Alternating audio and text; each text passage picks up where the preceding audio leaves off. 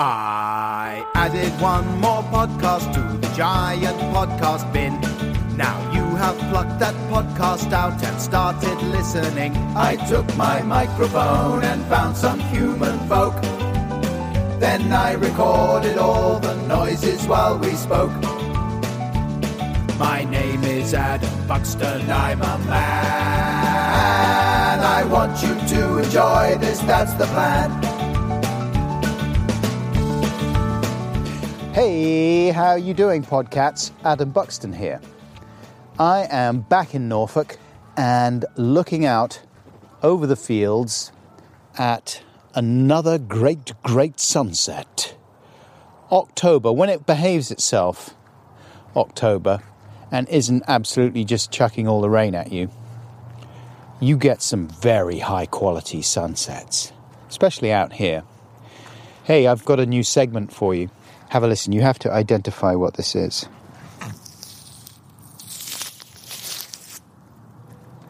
Did you get it? It's an orange segment. oh my gosh, this is amazing stuff right out of the gate. And I'm just going to eat it. I know some of you don't like the sound of eating, so I, I will eat it away from the mic. I'm eating my orange away from the mic because I know that eating is a sound that some people don't like. Nice formation of geese there. In the V, the classic V, low to the ground, off they go. Good effort, team. Ah, this is a good orange too. Which is great because recently I've been having some very disappointing experiences with oranges. I thought that I'd found the solution to the whole bad orange problem. By which I mean the problem of investing time and excitement in an orange. You know, it takes a while to unwrap that thing, get all the pith off and everything, which I like to do, only to find that the ends of the orange are all dried up it's like a smack in the face. Worse, in fact. It's worse than a smack in the face. Often you just have to bung it. There's no point. There's hardly any juice in that thing. And I thought that the solution was to always buy navel oranges with the um, big orange belly button on them. They tended to be nicer. Anyway, recently I had some bad navel oranges too, and I just thought, what? There's no rhyme or reason to anything anymore. But I'm glad to say that I'm back on track with today's orange. Not a navel orange, just a large orange. This is a good story. It's probably even a story that I've told before. It's probably on the Buckles boring bingo card, you know, with all the other things that I bring up over and over again. Oh well. I'm just a man.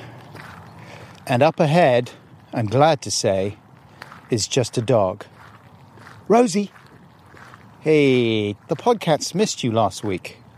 Rosie was so pleased to see me when I got back from Bexhill on Sea. What is better than a high quality welcome from your dog friend? That's what I want to know.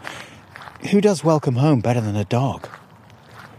I always screw up welcome home. Like when my wife gets back, if she's been away for a few days, I'm so happy to see her. I love her. She's the best. But often I just get it wrong. You know, what she wants is me to just jump up and down and run around and lick her legs and go and sit on the sofa and bring her in a squirrel that I've killed and just look at her with I love you eyes and not really speak. But instead, too often, there's other stuff going on, or I've got to ask her a question about something boring, or I've got to tell her that something's broken, or someone's died, or I don't know what. I'm trying to get better. Luckily, Rosie is showing us the way in that department. Wow, this is more inconsequential waffle than normal. Let me tell you about my guest for podcast number 164. This week, I'm talking to the American writer Colson Whitehead.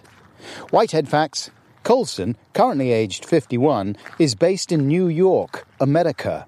He grew up there, the child of successful entrepreneur parents, along with his three siblings. After graduating from Harvard University, Colson worked as a journalist, writing about culture in New York's Village Voice newspaper. His first novel, The Intuitionist, was published as Colson was turning 30 at the end of the 90s.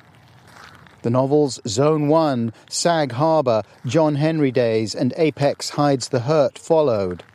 He also wrote a book of essays about his hometown entitled The Colossus of New York and a non fiction account of the 2011 World Series of Poker called The Noble Hustle. In recent years, Colson's writing and profile have shifted a few gears with the publication of two novels, The Underground Railroad and The Nickel Boys, that showcase Whitehead's gift for combining exciting cinematic storytelling with grim historical fact. The Underground Railroad, published in 2016, charts the efforts to find freedom of Cora, an escaped slave in pre Civil War America. It was recently adapted as a streaming series by Barry Jenkins. 2019's The Nickel Boys was based on the real story of the Dozier School, a reform institution for young men in Florida, where horrific abuses took place over decades in the 20th century, but only became widely known about relatively recently. Both the Nickel Boys and the Underground Railroad were awarded the Pulitzer Prize for Fiction, making Colson only the fourth writer ever to have won the prize twice. The other authors, in case you're interested, were Dan Brown, Barbara Cartland, and Donald Trump. no, they weren't. They were actually William Faulkner, John Updike, and Booth Tarkington. No, I hadn't heard of Booth Tarkington either. He wrote The Magnificent Ambersons and Alice Adams. I mean, I don't think that you should necessarily judge a person by their prizes but um, he is a very good writer, Colson Whitehead. You know, I tend to shy away, I think, from stuff that is extremely grim, whether it's books or films or even music, I suppose. I tend to favour slightly more escapist stuff. But my producer Seamus recommended The Underground Railroad, and it is really an amazing book. Very exciting, but I mean, really grim, as you would expect of something that is an account of the kind of things that happened to slaves at that time in American history. And the Nickel Boys, even though it is a fictionalized account, is a very sad reflection of uh, real events that took place at this reform school.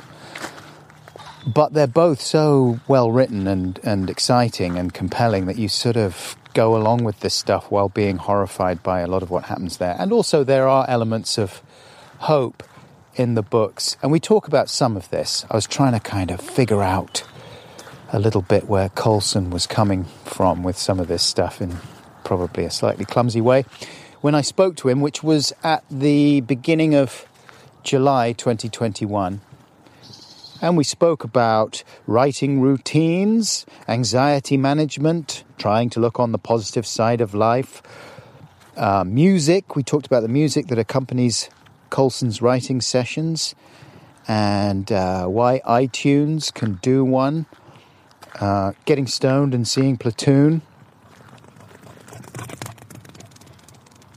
Fly past from the Hairy Bullet. We talked about the heist movies that helped inspire Colson when writing his most recent book, Harlem Shuffle, which is set in the New York of the 1960s and is, according to the Waterstones website, a meticulously plotted and paced tale of petty criminals and failed heists, which masks a deeper meditation on morality versus expediency and the difficulty of leading a good life in a bad world. You know all about that, Rosie, don't you? Tell me about it.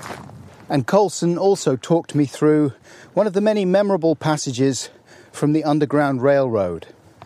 Back at the end, for a larger than usual slice of stodgy waffle, but right now with Colson Whitehead.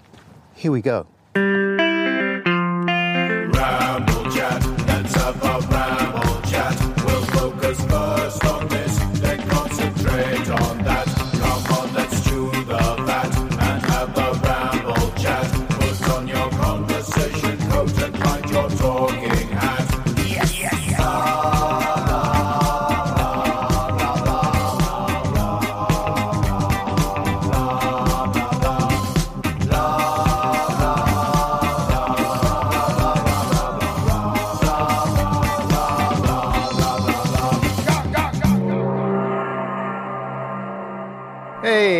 Nice to meet you, Colson. I'm Adam. Thank you so much for doing this. Howdy do. How are you? Where are you? Where am I? I'm in uh, East Hampton, Long Island, where I'll be for most of the summer.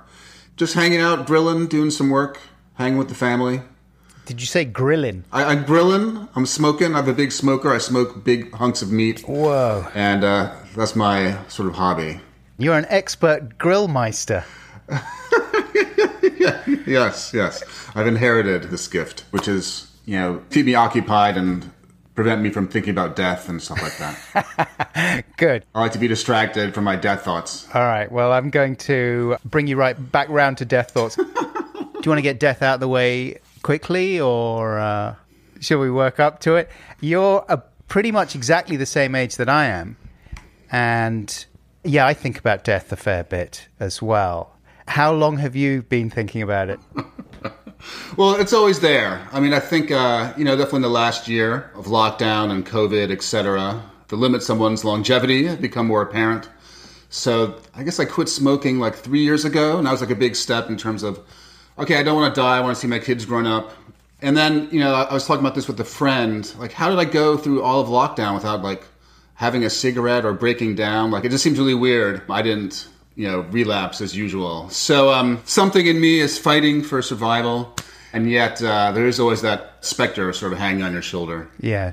And you haven't quite reached the age. I mean, you are still too young to die. That's the problem. You've got to hang on for a couple more decades before everyone says, well, you know, he had a good innings. Yeah, you've had a good run, which is what I say. Like I keep saying when I put out like um, a lamp doesn't work. Oh, it had a good life.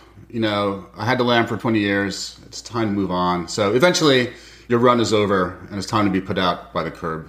Yeah, well, I hope that time is a long way off. I'm sure it is. Yes, for all of us. Yes. Yeah. Did you find it easy to give up smoking? Um. Yeah, I, I tried for, for, for many years. Uh, I'd go off for like a year, and then I have a dream about smoking, and then um, something would happen, some minor annoyance, and like I'm gonna smoke, and then two days later I'm back to like a you know pack or pack and a half. You know, it's always there, sort of calling me. It's a good companion when you're working, and I was going to say, I mean, that is for a writer a very valuable crutch, I would think, and something to sort of keep you focused. That's your treat rather than perhaps going to the fridge and getting some ice cream or, you know, watching something on Netflix. I don't know. What, what are your routines like? Well, back then it was fuel and a companion. So you know, people are terrible, but your your cigarette and your ashtray are always right there. Um, my ritual now, um, I have to say, I like it. You know, I I do about eight pages a week. Seems to be a good rate for me. You know, that can be four days a week or three days a week or or six. You know, working from like ten to three. I can't write every day. Some days I wake up and I don't feel like doing it, so I you know see a movie or play video games or walk sadly down the uh, promenade. but if I can do eight pages, I feel pretty happy. And I figure if I do eight pages a week, that's like thirty a month. And then after ten months, you know, that's like a decent sized book. You can't work every week. You know, it's holiday, somebody's birthday, some relatives are coming, and you're off your rhythm. Yeah, that's good. Well, that's a refreshingly level headed approach to the whole craft of writing. Normally, I hear writers say, well, you've got to do it every day, otherwise, you're not a writer. Well, if you do it every day, that seems like a real kind of imposition on my lifestyle. So I think whatever whatever works for you. You know, you hear about people who write from like 5 a.m. to 6 a.m. and then get up with the kids, and uh, after five years, they have their book for writing one hour a day. And Graham Greene, you know, they say wrote like 300 words a day or something, and he wrote 50 books. So that worked for him. Uh, for me, you know, I, I know that after a year, I'll, I'll be pretty close to the end, and if I can see like the end of something, like a book or a children's birthday party, if I know the end is there, I feel pretty happy. I think I heard Martin Scorsese at one point saying that he never used to get up much before midday. And on his films, I don't know if this is true, and maybe it's no longer the case if it ever was true, but he apparently liked a late start. Like, you know, mostly in the film world, everyone's getting up at 3 a.m. or something miserable. But he was very keen that he would start late and keep kind of rock star hours, you know, work late. I think that's the way to go, surely. Well, yeah, I was rereading um, Easy Rider, Raging Bulls, a story about Hollywood in the 70s. And there's a big bit about his early days. And he was like so coked out. I was like, how would you function? And of course, he didn't function. I think he had a heart attack and had to clean himself up around, you know, raging bull time. But um, yeah, he definitely kept rock star hours. For me, you know, I used to have a shift, like a late shift from like 10 to 1, and I would write notes for the next day or revise. But then I had kids, and after 7 o'clock, I'm out. You know, there's nothing, there's nothing good happening. I'm watching TV, you know, hopefully reading a book.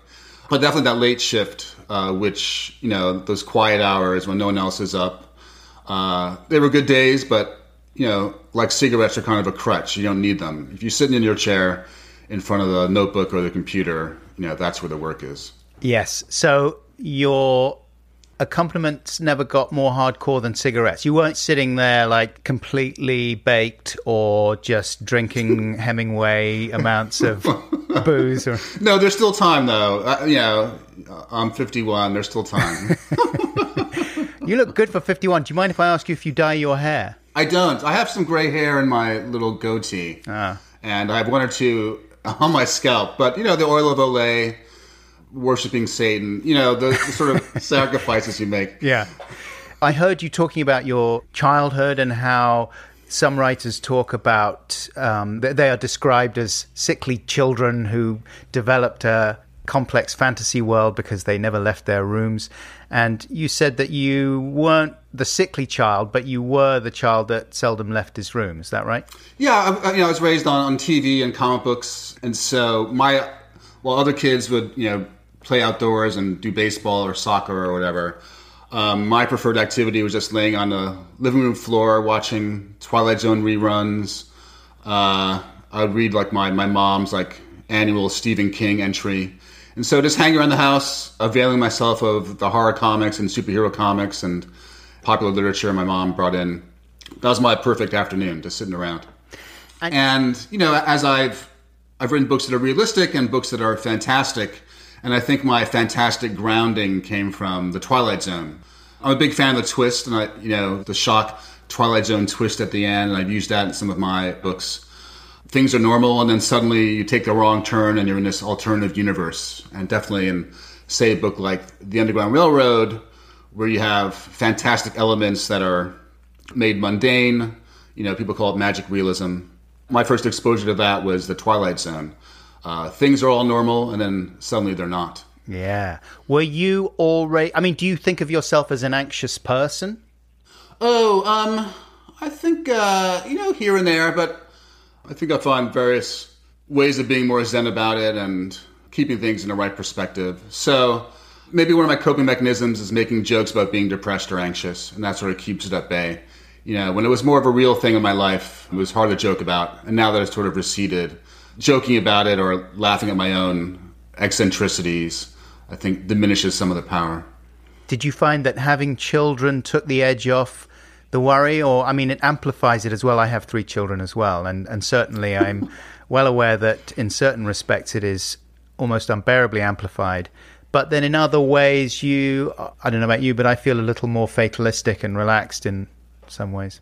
Well, I think you know it was a big turning point. You know, having my daughter 16 years ago, in that I could no longer just think about myself. I had to think about this other human being, and so um, you know, some of the will I be all right becomes will my daughter be all right will my son be all right and it's uh, incredibly scary you know worrying about someone else and then it's also this you know sort of galvanizing force to be better and take care of yourself so you can take care of them and also i suppose find within yourself the ability to communicate an optimistic view of the world to your children rather than focusing on everything that's terrible because you don't want to bum them out too early right no you know my books can be fairly bleak and um, my last couple outings have been about slavery, about Jim Crow, you know, the Jim Crow South. And there's not much hope in those books, but in my household, I have to at least pretend to be hopeful for their sake. You know, if I really thought the atrocities I've been writing about and exploring through my characters and their situations were going to be true for them, you know, it'd be hard to go on. And so I have to believe that you know the world is improving, however slowly, you know, for their sake. Even if you know, in my work, that, that that small aperture of hope doesn't actually exist. But presumably, the reason, part of the reason you focus on some of the darker themes in your books is that you feel there's something positive to be gained from having those conversations or discussing those things with your readers, as it were, telling those stories rather than just not confronting them.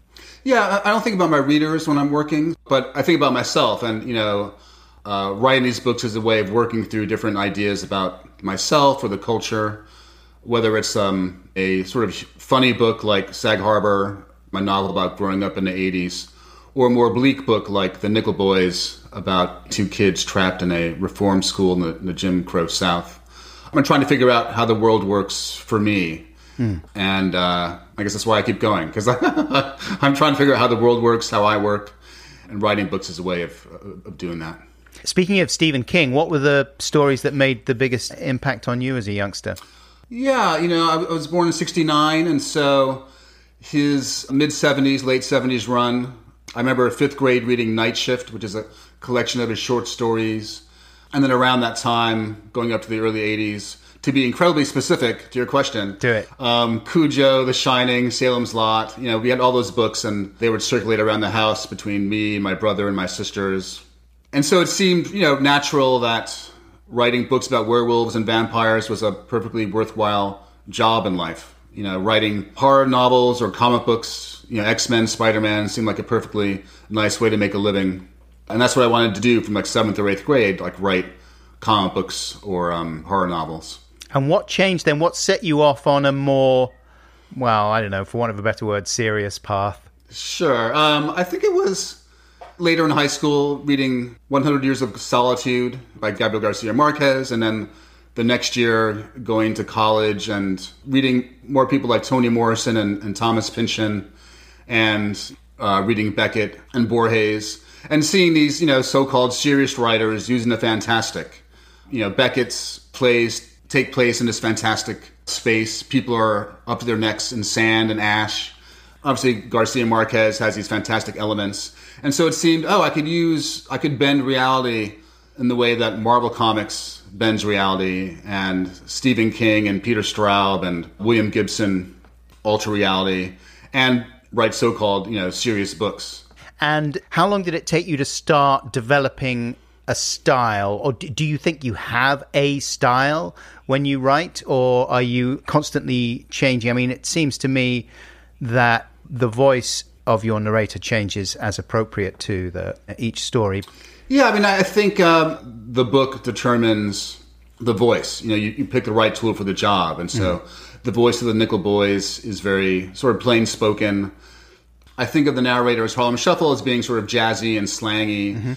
So, you know, there's no reason why book one should sound like book ten unless they're about the exact same thing. You know, you some books can accommodate humor in the narrator and some books can't, and some books are more serious and some books need this kind of narrator, that kind of narrator. And speaking of jazz, are you a jazz guy? Are you putting on music while you're marinating those hunks of beef on your grill? Um, jazz is like, you know, 5%. I'm more of a, a hip hop, electronic, post punk, weird dance music. So I have, a, I have a playlist when I work, and it's, you know, 3,000 songs, and it goes from David Bowie to Sonic Youth to Run DMC to Edith Piaf to Daft Punk. And it's fast and it's slow, and there's no sort of rhyme or reason except that I love these 3,000 songs. Is that a Spotify playlist then that you've made? It's on uh, iTunes. Oh, okay. You know, it's on my digitized collection of CDs I digitized like 20 years ago, floating around. Yeah, man. Um, it's new stuff. It's you know, it's it all goes in there. So, am I to take it that you haven't updated iTunes in the last three years? I do, and it's always just like, what's what's going to do to my collection now? There's always this uh, element of horror of what you know some weirdo in California has decided what people music fans want in their player. But I submit myself to the um, the torture. Actually, I don't even know how to opt out. Like I just feel like I'm stuck with their terrible updates. I found that the updates have now rendered it more or less unusable, and they've also erased all the playlists that I made because everything it's sort of it only wants to recognize what I've actually bought through Apple or everything else that I spent years and years burning and archiving and, and naming like I mean hours and hours, weeks and weeks of ludicrous work making all these playlists. Yes, yes, yes. I've, I've been there. You know, like my master playlist. Oh, suddenly Pylon is. What happened to Pylon? You know, Pylon's not on iTunes or something. So I have to like, find like some old backup and like bring it in. Yes, it is. It is torture. Yeah, a lot of the artists you named are people I like very much too. And you talk about kind of weird electronica. One of the best things that happened to me so far this year was discovering the Four Tet playlist on Spotify. Do you ever listen to Four Tet? Um, they've come up on my various weird electronic noodling. You know, you put in can, and then you get like generations of can influenced people. Yeah. So, so they've come up. Um, I have this weird thing where Spotify knows, like, they, they, they do sort of know me. The algorithm has figured me out. And it'll be some new band I've never heard of. I'm like, who is this person? And it's like, you know, Jack Scipio recorded eight songs on a Radio Shack tape recorder in his mom's basement in 73. And it was lost until like last year when, you know, Big Booty Records reissued it. And so it keeps digging up these demented music smiths for me to enjoy. And I like them. And they only have like two songs. Yeah. no, it's good. I like making those discoveries. I mean, the Four Tet playlist on Spotify has about 40,000 songs on it. He's just kept it going since 2016 he started it. And so he just adds to it every now and then. So you've got hours and hours and hours, hundreds of hours of music on there. You just put it on shuffle and it throws up all these weird things, some of which I've heard before and I'm familiar with. Others, maybe they're artists like Alice Coltrane, who I knew of, but I'd never actually listened to. Then it's like, wow, this is what Alice Coltrane's like. Okay. And then stuff that I've never heard of before that just sounds like people dropping pots and pans and farting and things like that. Well, there was, you know, the hunt in you know the '80s and '90s. Like, oh, I've heard the Velvet Underground. You know, they keep being referenced in these rock magazines. Who are they? And then you find the vinyl on the, your record store hunt, and you bring it home. Like, oh, this is why they're talking about the Velvet Underground. And now, of course, you just go and if you're curious, you can get it in, in two seconds. But there is, you know, now instead of the hunt, there is Spotify saying, actually, we know you better than you know yourself. Here's X, Y, and Z. I got Alice Coltrane yesterday on the Discover Weekly. She came up, and I didn't really know her work. I was like, oh, okay, this kind of early 70s, Yeah. you know, jazz stuff is cool. Yeah, it's good.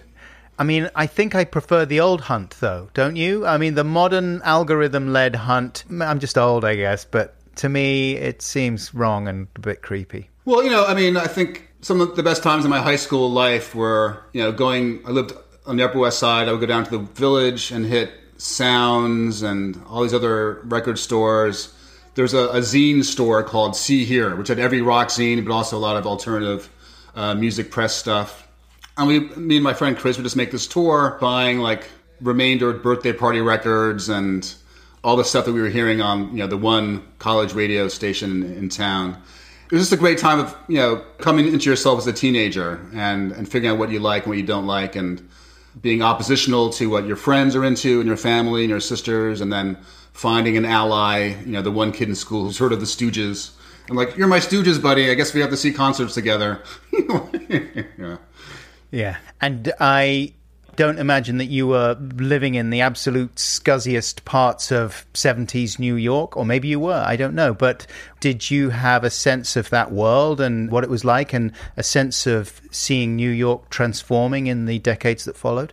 You know, when I think about New York in the early 70s, it is like Death Wish or um, Dog Day Afternoon. Like it's a place of danger and terror. It's so incredibly dirty. And, uh, you know, the sense of impending doom was definitely grilled into me. In the 80s, the city, you know, comes out of bankruptcy and we get the kind of glitzy 80s idea of New York. But at the same time, you know, the crack epidemic is starting to ravage Harlem and Brooklyn, and so that's there as well. So, um, you know, when I got, got out of college, I, I lived in very scuzzy parts of the Lower East Side and ungentrified Brooklyn and got a taste of it. But, um, you know, that was, that was the backdrop of, of my 20s, being sort of broke, finding my way as a writer, hanging out with other people who were finding their way, and uh, the city getting you know cleaned up year by year. I think the most dangerous year in the city was 1990, and I was like a senior in college. And then when I came back, the city started to pull out of its sort of drug spiral. But as you know, and many other people listening know, New York came out of it, and New York in 2019 is not New York in you know 1979. Yes, but the New York of the 70s is mourned by some people, a lot of people, who overall prefer it to the modern version and say, well, you know, there was there, there was a lot of things wrong with it, but they prefer it to the kind of gentrified version. Are you one of those people? Uh, a city lives, and that's you know part of the cycle of the city. You know, in Harlem yeah. Shuffle, I talk about Black Harlem coming to being in the 20s and 30s, displacing the German immigrants, the Jewish immigrants, the Italian immigrants who came in, lived, suffered, endured, became middle class, and moved away. There's a cycle of the city of boom and bust. And with the lockdown, New York did enter into like this um, terrible state that was reminiscent of the early 70s. And walking around, you see people selling their possessions on the street the way they did in the 70s and 80s. And there was like this return to the sort of bad old days that we've seen in the last year or so as people have lost their homes, lost their grip on reality, and the city has returned to like this sort of debased place. But I miss a lot of my old neighborhoods. I miss a lot of places I used to feel at home in. But that's the life of a city. You know, generations come and go, populations come and go, and the place that's great and gleaming and clean right now will probably be disgusting 20 years from now because that's how that's how cities go. Yeah. Now I visited New York uh, yes, towards the end of the 80s and I mean, I don't know, it seemed fine to me cuz um, I didn't drive and I was too frightened to take the subway, so I just used to walk everywhere.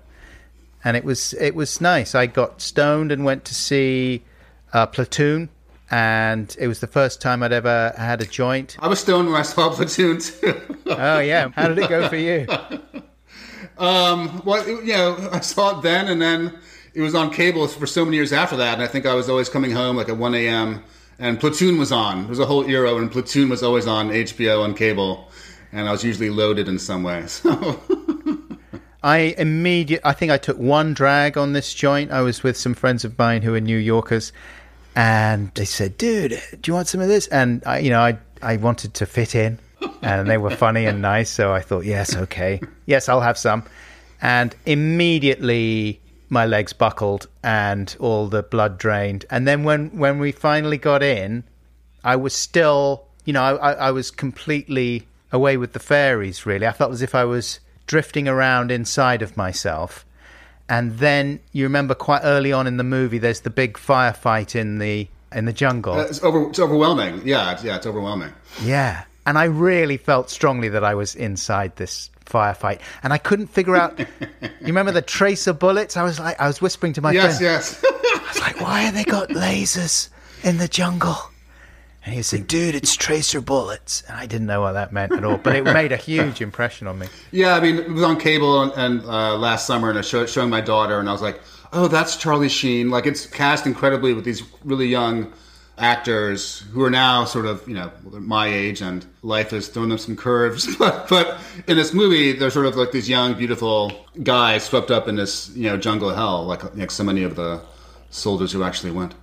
Charlie Sheen now seems like a character who was, in some ways, a glimpse of what was to come as far as celebrity and a strange, kind of crazy version of celebrity and altered personalities. Do you know what I'm saying? Yeah, he's a harbinger. harbinger is the word. Um, you know, also Johnny Depp is in that, and I think it's his first movie and he's also gone through various transformations. Yes. You know, when I was when I was that age, I was like, a little younger, I remember, you know, Matt Dillon would be in a movie and like all the girls like Matt Dillon. I was like, oh, Matt, you know, they're so shallow, just a pretty boy, whatever, Matt Dillon.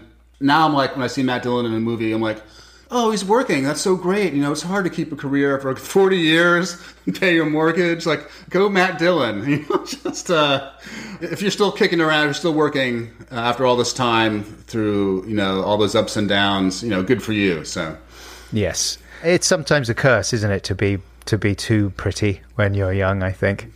uh, uh, from the outside, I, I imagine so. Not really. uh, yeah, he's uh, he's a talented guy. He's um, creative, quirky. That's my friend who is a film director. Uh, t- used to tell me about going to pitch meetings in Los Angeles. He told me this story about an executive who just leafed through one of his notebooks or maybe a book of um, possible ideas that he'd written down and he just of, hmm, creative, hmm, quirky, hmm, creative, quirky, yeah. Just repeating the two words over and over again. Yeah, quirky became like a cliche in like the book world in the in the '90s. I was working at a, a book review for the the Village Voice, and uh, whenever a book was described as a quirky debut, it was like, oh no, it's like not a quirky debut. Yeah. And so it was a joke around the office. And then with my first novel, it was sent out to some people, and we got some blurbs. And a guy worked with Gary Indiana, a novelist and an arts writer, sort of phoned in the blurb and was like, you know, his quirky sensibility. I was like, no, you quirked me. no one wants to be quirked. I mean, Harlem Shuffle is, I guess, quirkier at least than your previous two books. You could say that, but it's not exactly. I mean, I think uh, quirky would be a stretch to describe Harlem Shuffle. What was the spur for it? How did you set off down that path? Sure, just um, thinking how much I love heist movies. You know, whether it's Ocean's Eleven or Rififi. You know, going back uh, to the good old days, and thinking, wouldn't it be fun if I could do a heist novel? And then, you know, why not? So um, I started planning capers, and um, I was about to start writing the Underground Railroad. So I knew I'd be immersed in the South, and it was going to be very grim. And so a lighter crime novel seemed like the antidote. And I, and I usually do toggle between a, a serious book and a, and a, lighter book.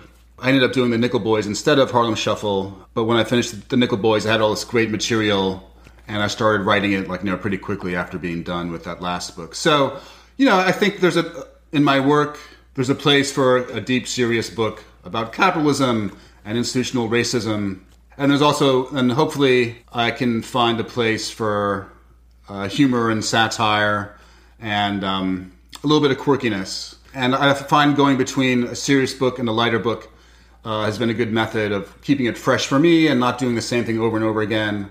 Um, I was really burnt out when I was done with, with the Nickel Boys, just uh, the grimness of, of uh, the material. So having a work where I could cut loose and have fun with the genre and tell jokes and have weird minor supporting characters, you know, was a real blessing. Why did you decide to go with the Nickel Boys as the next project after the Underground Railroad? I mean, that. When did you start writing the Underground Railroad? I had the idea in 2000 and I kept putting it off and then committed to it in, in 2014.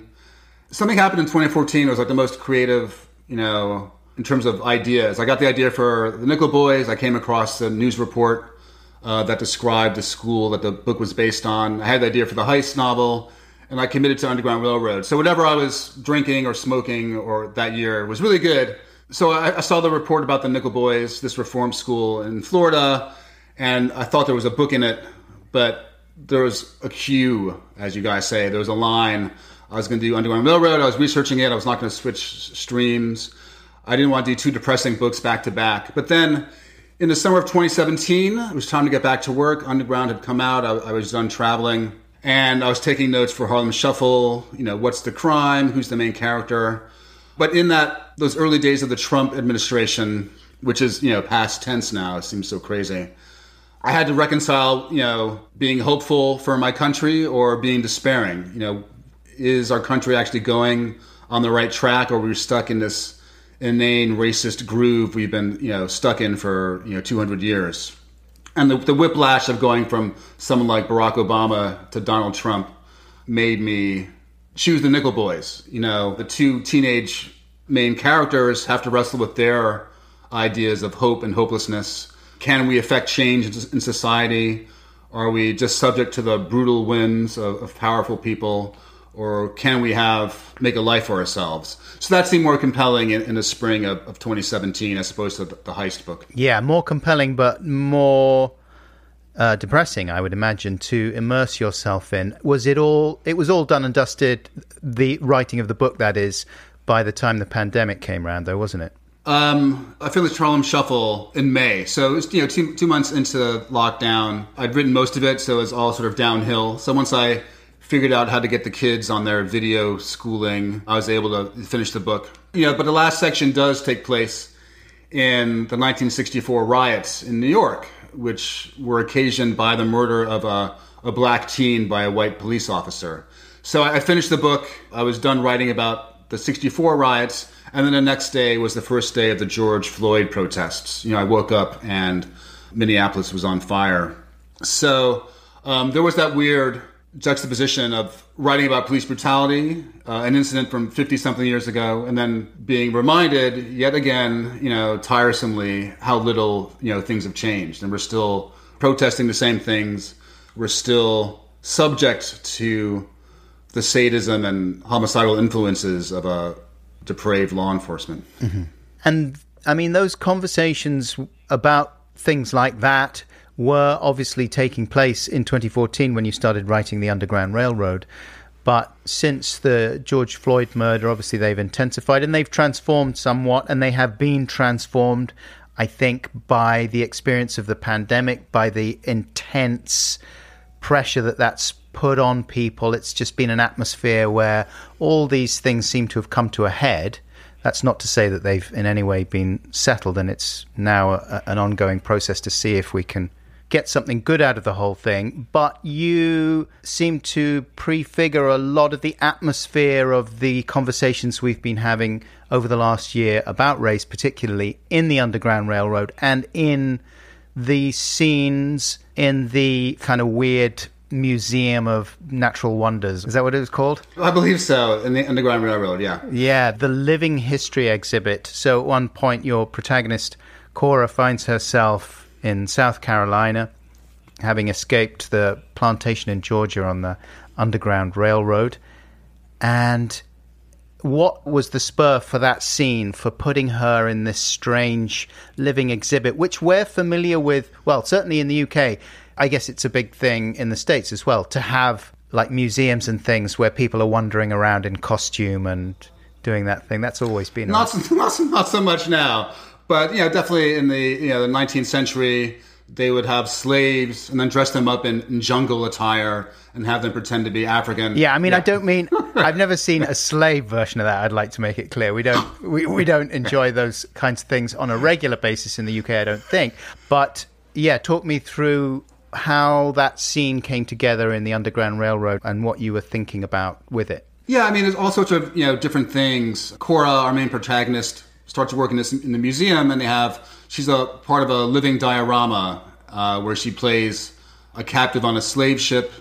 Um, she's in the fields, and she goes through this, these different roles. She's in a village and a racist idea of what an African village is and she you know puts on these different costumes day to day and, and people come in and, and watch her so a lot of different things one is describing you know museums and, and circuses at the time that put black people on display for, for entertainment you know in this kind of pt barnum type of way and there's also trying to give cora agency it's the, the second section in the book and she's been an object you know a piece of property and she's coming into her own so as she walks through these different fake phases of a slave's life, she can process them and say, This is not true. This is not my experience, and start to comment on the world. Um, she's seeing the world through the white world's idea of how things work and can say, This is not my experience and it's wrong.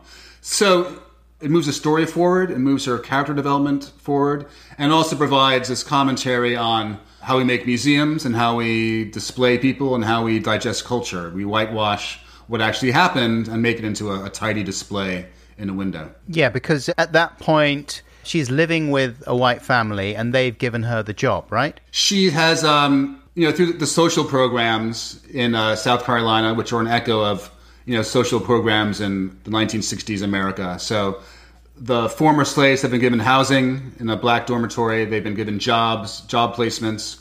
And uh, she works, she is a domestic for a white family and it gets promoted to this other job because she's so clever. You know, the white people sort of pat her on the head and give her a promotion to work in this museum. Yes, and Miss Lucy, who is one of those people, when confronted by Cora about the inaccuracies that she sees in the exhibit, you know, she kind of pulls her up on it.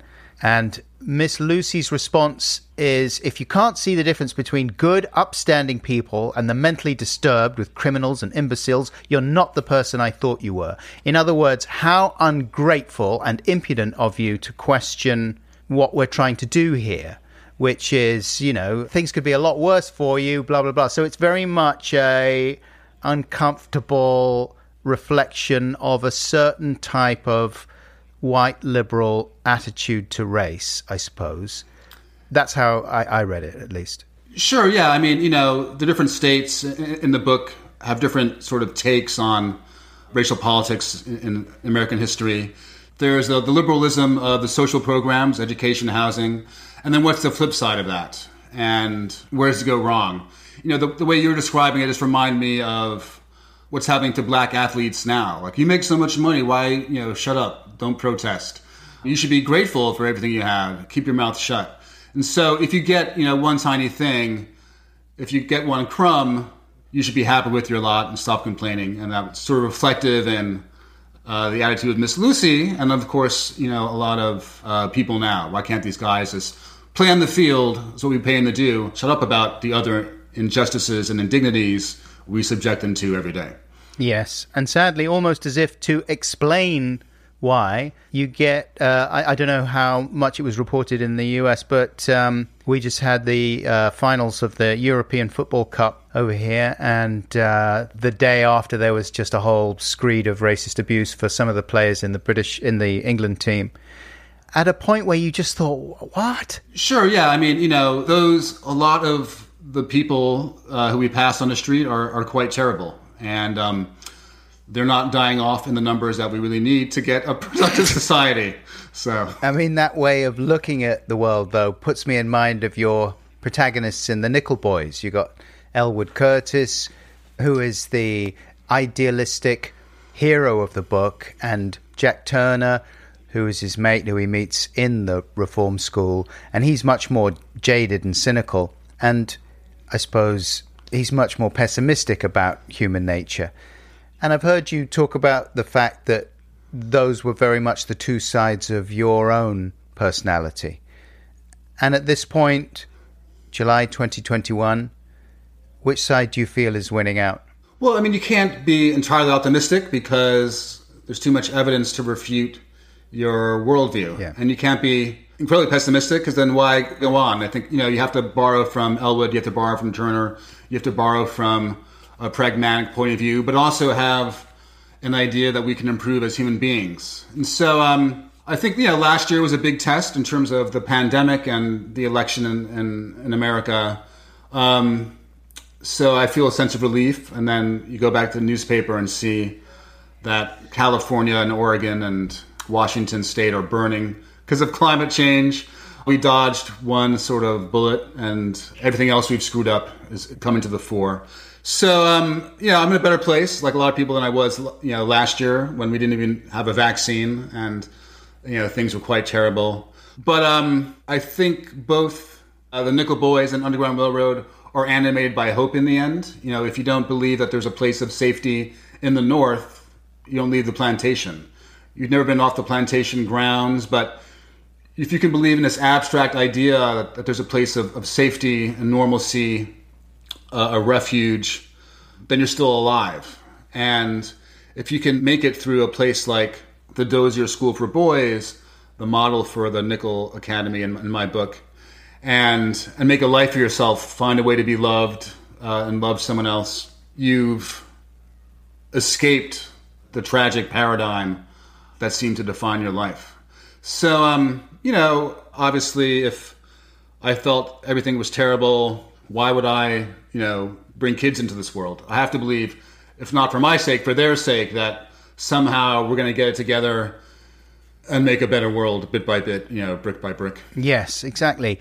I mean, do you think that this i mean this is i don't know what how i would respond to this question but i'm going to ask it anyway. But uh, do you think in terms of there being just some people who are fundamentally bad and evil?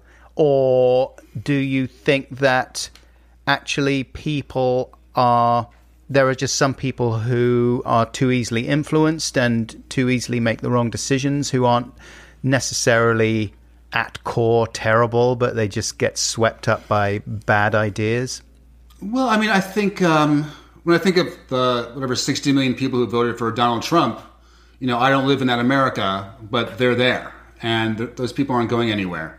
So, you know, 40% of the country loves this incredibly racist demagogue, accused rapist, Lex Luthor type business criminal, um, and are happy to look the other way as long as what they get a tax cut or he's denigrating some group they don't like.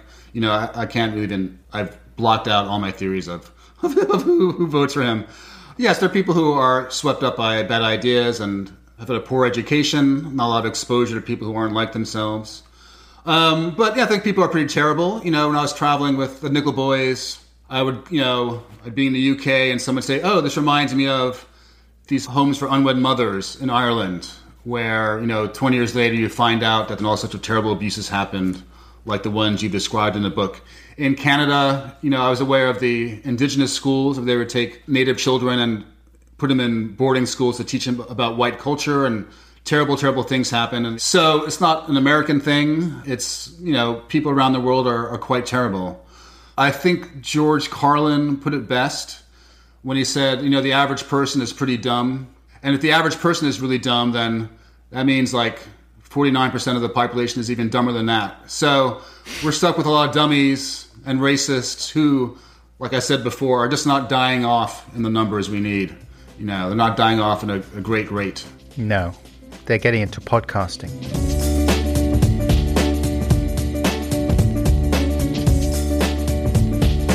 Wait. This is an advert for Squarespace. Every time I visit your website, I see success. Yes, success. The way that you look at the world makes the world want to say yes. It looks very professional. I love browsing your videos and pics, and I don't want to stop. And I'd like to access your members area and spend in your shop. These are the kinds of comments people will say about your website if you build it with Squarespace. Just visit squarespace.com slash Buxton for a free trial. And when you're ready to launch, because you will want to launch, use the offer code BUXTON to save 10% off your first purchase of a website or domain. So put the smile of success on your face with Squarespace.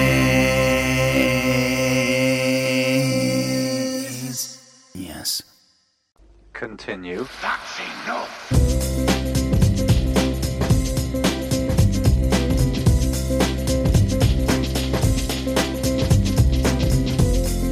Hey, welcome back, Podcats. That was Colson Whitehead I was talking to there. And I'm very grateful indeed to Colson for agreeing to make the time to talk to me.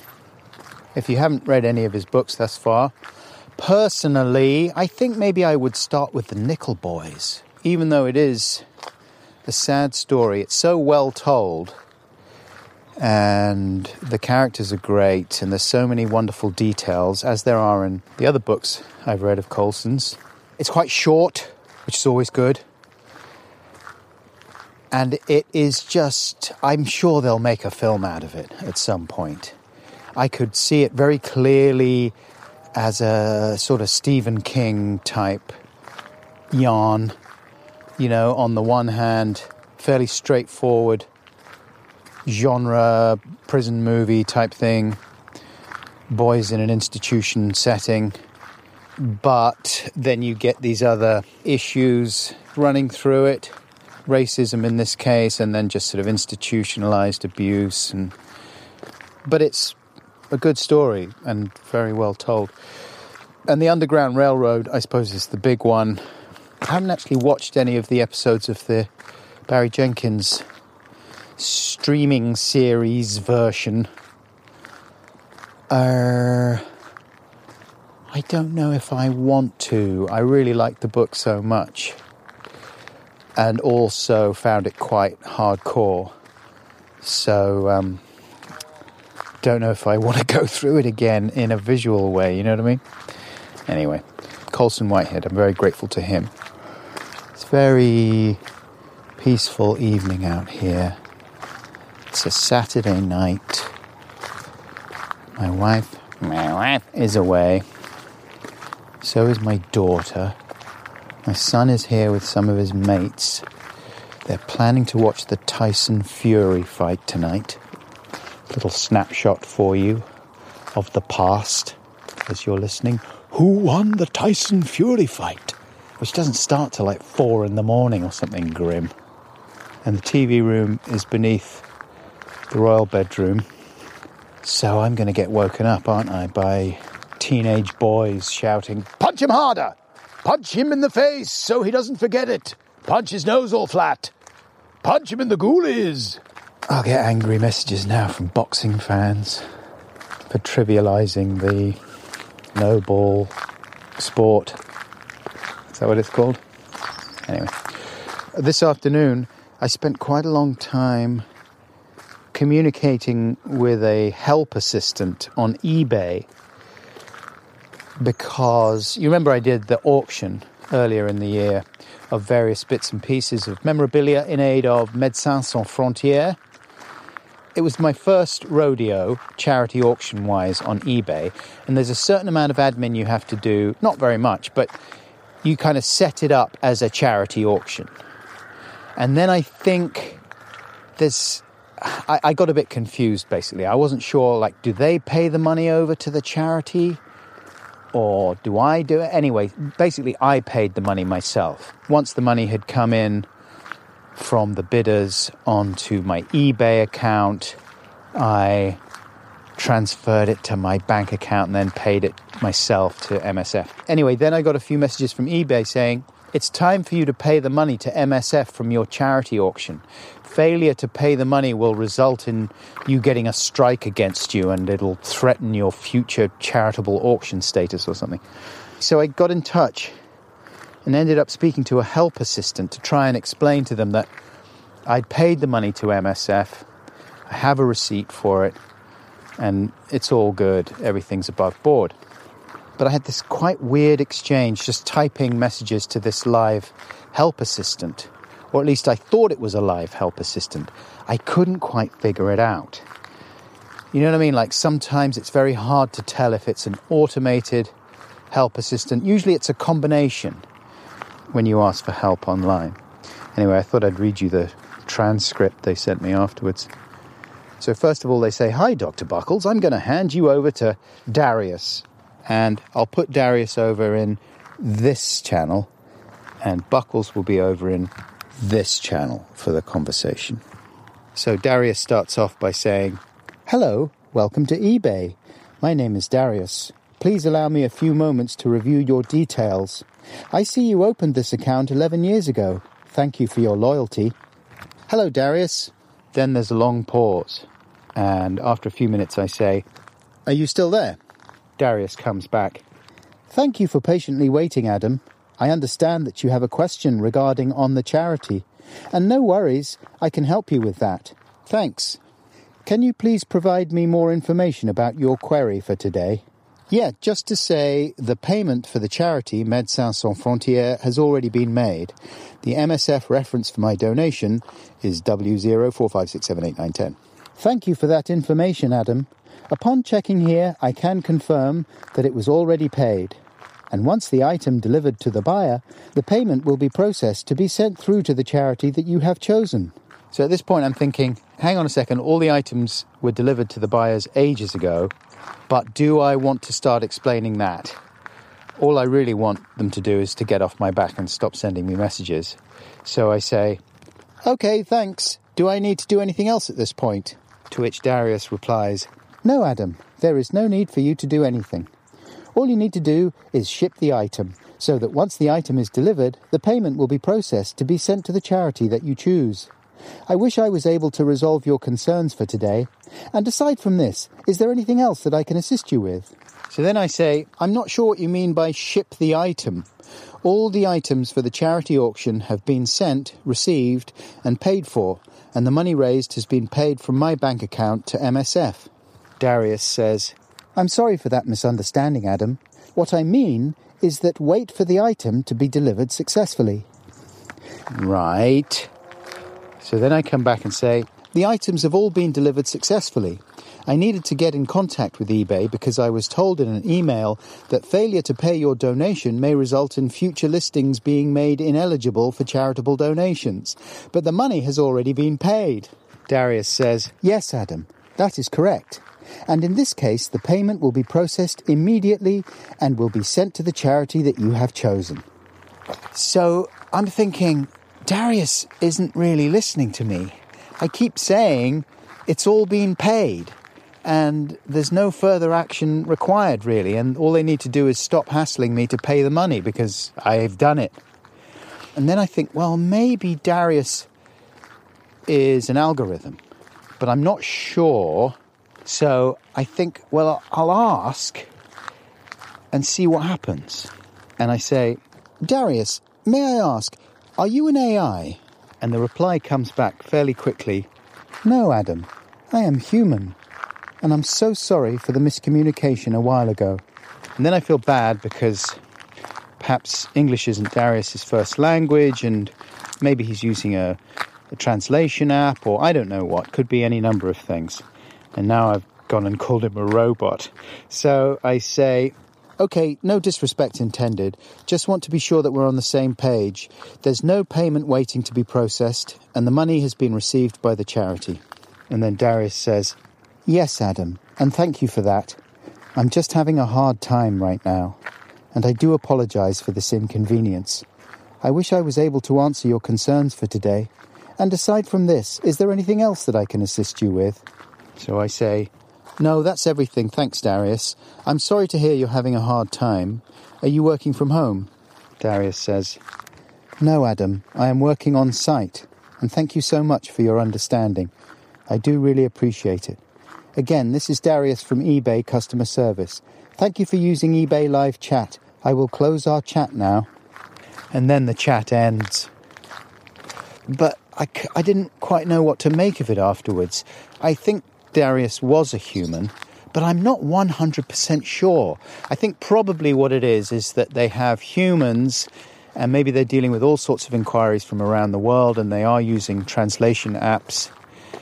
So sometimes the use of language can sound a little bit robotic, but then I think that they also have certain phrases that they pop into the conversation every now and again, which do seem very robotic. But it's really hard to tell. And at some point, probably already in some cases, it will be an AI. And they probably will be pretending that they're not an AI because a lot of people would rather deal with a human. But it's weird, isn't it? The modern world. And it's going to get weirder. There you go. That's the moral of my quite long story about the eBay help assistant. No, that's fine. You're welcome. Hello, look. I'm being buzzed by a bat. Hope you're having some flappy bat fun or any kind of fun out there, despite all the challenges of uh, the modern world as it currently is. Take your pick. Anyway, yeah. Hope you're doing all right. Thank you so much once again to Colson Whitehead. Thank you very much indeed to the production team for the podcast, especially Seamus Murphy Mitchell for all his production support, and Becca Ptaszynski. Thank you very much indeed to Matt Lamont for his wonderful edit work on this episode. Cheers, Matt. Thanks to Helen Green. She does the beautiful artwork for this podcast and for Ramble Book. All right, that's enough. That's enough. Until next time, we share the same aural space. Please take jolly good care. Let's have a quick hug, shall we? All right. I love you. Bye!